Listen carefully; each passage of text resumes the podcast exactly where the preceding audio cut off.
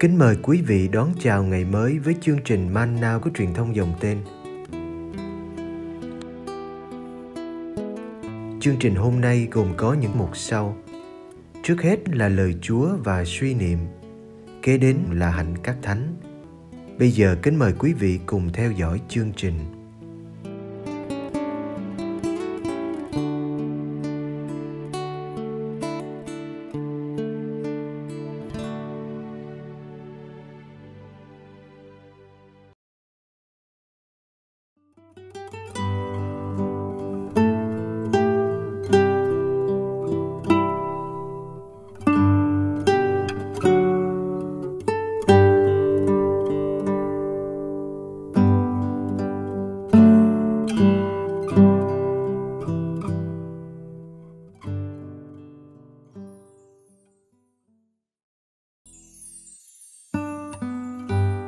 Đức công chính của người môn đệ đừng giận ghét Matthew chương 5 Vậy thầy bảo cho anh em biết, nếu anh em không ăn ở công chính hơn các kinh sư và người Pharisêu thì sẽ chẳng được vào nước trời.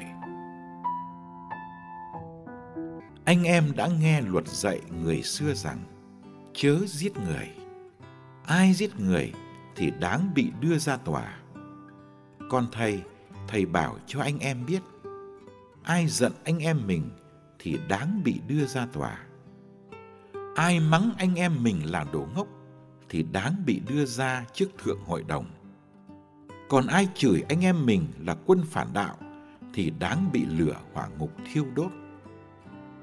Vậy, nếu khi anh sắp dâng lễ vật trước bàn thờ mà sực nhớ có người anh em đang có chuyện bất bình với anh thì hãy để của lễ lại đó trước bàn thờ.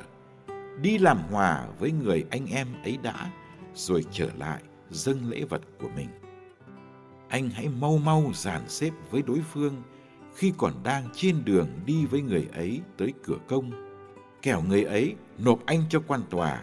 Quan tòa lại giao anh cho thuộc hạ và anh sẽ bị tống ngục. Thầy bảo thật cho anh biết, anh sẽ không ra khỏi đó trước khi trả hết đồng xu cuối cùng.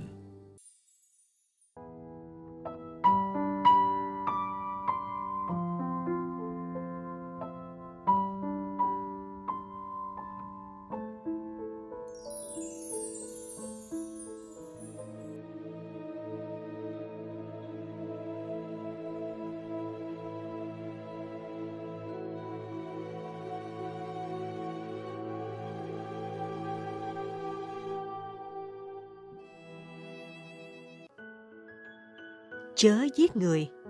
Đó là một trong những giới luật quan trọng. Dân Do Thái đã nhận giới luật này từ Thiên Chúa, qua trung gian ông Môse trên núi Sinai. Đức Giêsu không đến để bãi bỏ luật Môse. Ngài nâng luật này lên một tầng cao mới. Không phải chỉ hành vi giết người mới là tội. Ngay cả ai giận ghét anh em trong lòng và biểu lộ ra bằng những lời nhục mạ mắng chửi, cũng phải chịu những hình phạt tương tự.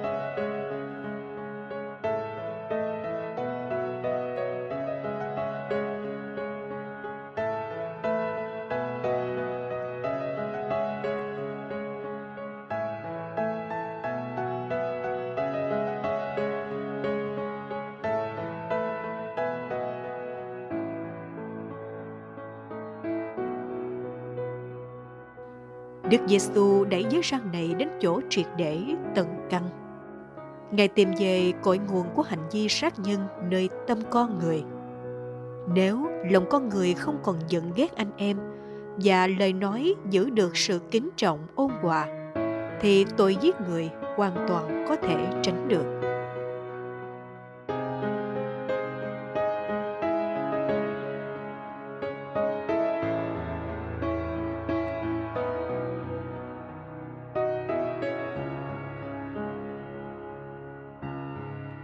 Sống với nhau, tránh sao khỏi những tranh chấp, cọ sát. Đi làm quà với người anh em trong cộng đoàn là điều khẩn trương, thậm chí phải để lại lễ vật sắp dân trước bàn thánh. Mà đi làm quà với một người anh em đang bất bình với mình, rồi sau đó mới trở lại dâng lễ vật cho chúa. Phải chăng người ta chỉ đến được với chúa và được đoái nhận lễ vật khi người ta đến được với anh em trong sự an hòa thứ tha. Để đến được với người đang xích mích với mình, cần khiêm hạ, ra khỏi mình và lên đường đến với người ấy. Đi bước trước để đến với người khác, dù lỗi không thuộc về mình. Đó là cách làm quà và làm lành những vết thương. Hòa giải với tha nhân phải được coi là việc cần làm ngay trước khi ta có thể hiệp thông với thiên chúa qua việc dân của lễ.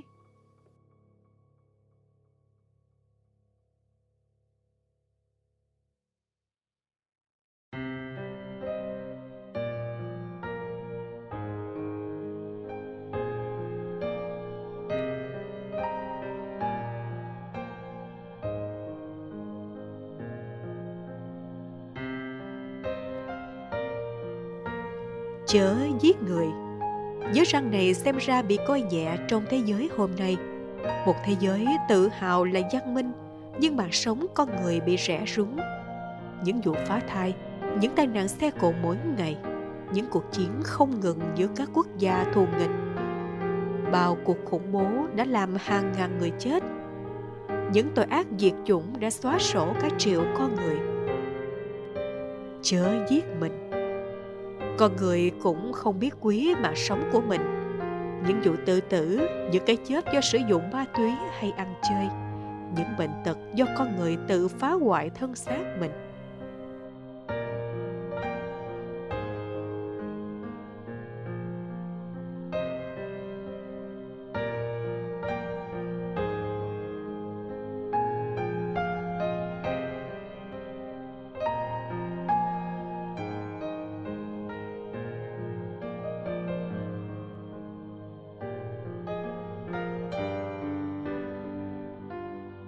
Cain đã giết em là Abel vì ghen tương và giận dữ. Tội ác đó vẫn xuất hiện mãi trên mặt đất cho đến đây.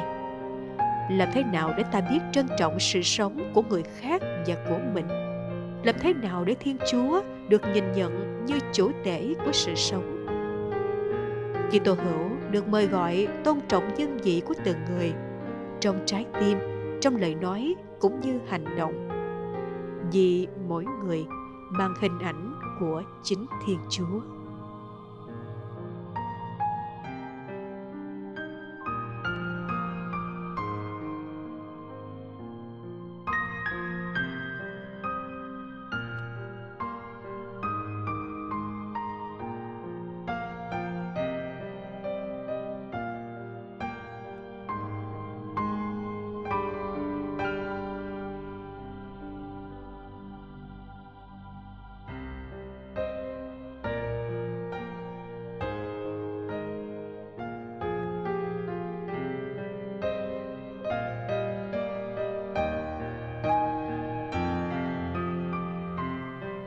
Giữa một thế giới đề cao quyền lực và lợi nhuận.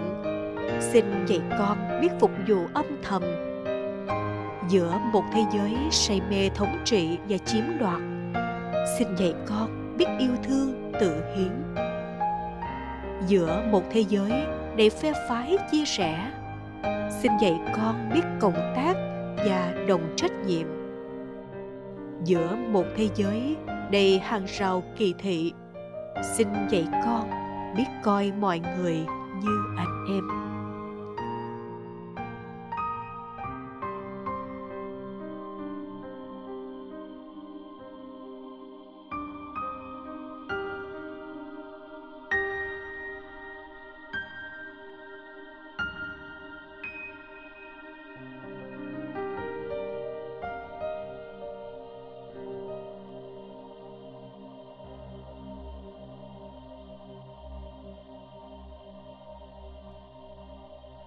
Lạy Chúa Ba Ngôi, Ngài là mẫu mực của tình yêu tinh rộng. Xin cho các Kitô hữu chúng con trở thành tình yêu cho trái tim khô cằn của thế giới.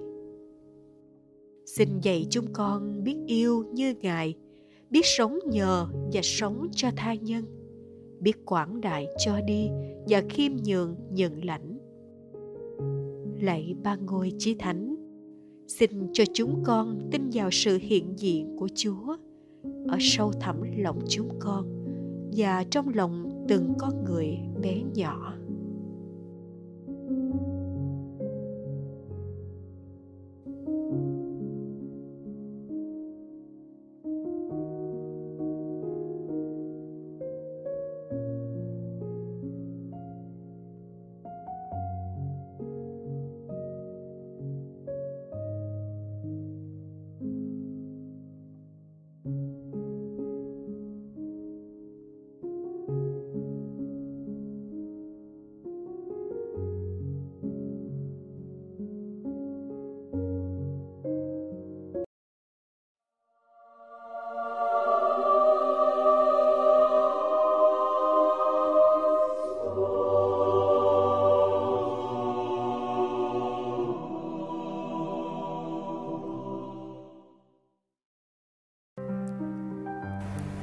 Ngày 15 tháng 6 Thánh Germany Cochin Ngài sinh năm 1579 Mất năm 1601 Thánh Germany là một thiếu nữ quê mùa Ở làng Piprac Gần Toloshi Cha là Lawrence Cochin, nông gia Và mẹ bà là bà Maria La Rochelle Mẹ cô mất ngay từ khi cô còn thơ ấu. Vì mẹ mất sớm nên ngài phải lớn lên trong hoàn cảnh đau khổ. Vì bị người cha ghét bỏ và người mẹ ghẻ thật tàn nhẫn. Vì không muốn Germany chung đụng với con riêng của mình, bà mẹ ghẻ bắt Germany phải ngủ trong chuồng súc vật hoặc dưới gầm cầu thang. Lúc nào cũng phải làm việc trong khi ăn uống rất kham khổ. Ngay khi 9 tuổi, Germany đã phải đi chăn cừu. Bất kể những lao nhọc và bất công trong đời sống Germany vui lòng chấp nhận mọi sỉ nhục Cô thích đi chăn cừu vì đó là cơ hội để cầu nguyện và chuyện trò với Thiên Chúa. Germany rất đạo đức và siêng năng tham dự thánh lễ. Mỗi sáng khi nghe chuông đổ, dù đang chăn cừu, cô vội vã cắm cây gậy xuống đất và chạy ngay đến nhà thờ, phó thác đàn cừu cho sự chăm sóc của các thiên thần. Chưa bao giờ đàn cừu bị nguy hại vì sói rừng khi vắng mặt cô, dù ở cạnh khu rừng. Người ta kể rằng, có lần cô đã đi trên mặt nước chạy băng qua sông để kịp dự lễ. Germany quá nghèo để có thể chia sẻ vật chất cho người khác, nhưng tình yêu tha nhân của cô luôn luôn được thể hiện qua sự giúp đỡ bất cứ ai cần đến cô. Và nhất là các trẻ em trong làng là những người được cô dạy cho biết kính sợ thiên chúa. Vào lúc ấy, sự thánh thiện của Germany bắt đầu được dân làng chú ý, nhưng điều này cũng không giúp thay đổi gì tình trạng của cô trong gia đình. Thật vậy, cô bị trừng phạt vì chia sẻ thức ăn cho người ăn xin. Có lần, vào mùa đông, bà mẹ ghẻ nghi ngờ cô giấu miếng bánh trong vạt áo. Nhưng khi mở ra, bà chỉ thấy những bông hoa thật đẹp của mùa hè rơi xuống. Gia đình bắt đầu nhận ra sự thánh thiện của cô và mời cô vào sống ở trong nhà. Nhưng Germany xin được tiếp tục cuộc sống như trước. Năm 1601, khi cô 22 tuổi, người ta tìm thấy cô nằm chết trên đống rơm dưới gầm cầu thang. Thi hài của cô được chôn trong nhà thờ ở Piprac. 40 năm sau, năm 1644, khi tân trang nhà thờ, các người thợ vô tình khai cuộc mộ của cô và người ta tìm thấy xác của cô vẫn còn nguyên vẹn. Sau khi được trưng bày cho mọi người kính viếng trong một năm trời, thi hài của cô được chôn cất trong gian cung thánh thi hài tinh tuyền và nguyên vẹn của thánh nữ Semeni Koshin đã được gìn giữ gần 200 năm, đã bị hủy hoại một cách dã man trong thời kỳ cách mạng Pháp năm 1795. Hiện nay, chỉ còn lại ít xương cốt được giữ trong bức tượng thánh nữ trong y phục bằng vải ren quý giá. Bức tượng này có thể được nhìn thấy qua những cửa sổ theo kiểu Gothic trong một nhà mồ bằng vàng trang hoàng lộng lẫy có hình một nhà thờ nhỏ. Trên nóc có một bức tượng nhỏ của người thiếu nữ dưới bầy chiên nhỏ. Hơn 400 phép lạ đã xảy ra nhờ lời cầu bầu của cô. Tiến trình phong thánh cho cô được khởi sự từ năm 1700, nhưng vì cuộc cách mạng Pháp, tiến trình này đã bị đình trệ. Mãi cho đến năm 1864, cô được Đức Giáo hoàng Pius thứ 9 tôn phong chân phước ngày 7 tháng 5 năm 1864 và 4 năm sau, chính Đức Giáo hoàng Pius thứ 9 lại nâng cô Sopmeni Koshin lên bậc hiển thánh ngày 29 tháng 6 năm 1869 và đặt làm quan thầy của các thiếu nữ ở thôn quê. Vị thánh nhỏ khi sinh thời đã bị ngược đãi và quên lãng, nhưng sau khi qua đời lại được cả thế giới yêu mến và tôn kính, đặc biệt là tại làng Pibrac. Vào dịp lễ kính thánh nữ vào ngày 15 tháng 6 hàng năm, nhiều đoàn tín hữu hành hương đông đảo tuôn về ngôi điên cung thánh đường để tổ chức những nghi lễ tôn kính thánh nữ.